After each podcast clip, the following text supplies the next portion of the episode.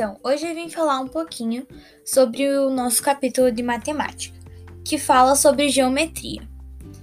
Eu vou começar com o conceito de simetria, que simetria é uma figura que quando dividimos ela ao meio, ela continua igual dos dois lados.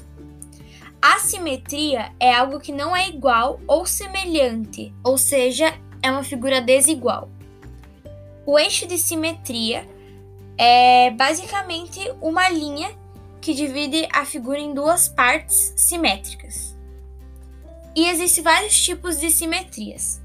São elas a simetria bilateral, que é o eixo que divide a figura em dois lados iguais.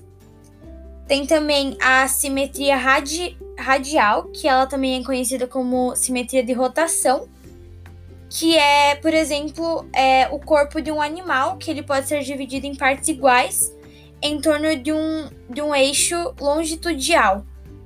Um exemplo é a estrela do mar. Tem também a simetria perfeita, que é também conhecida como a simetria de reflexão, que é basicamente quando a gente divide uma figura ao meio e ela fica exatamente igual dos dois lados. E entre outros tipos de simetria.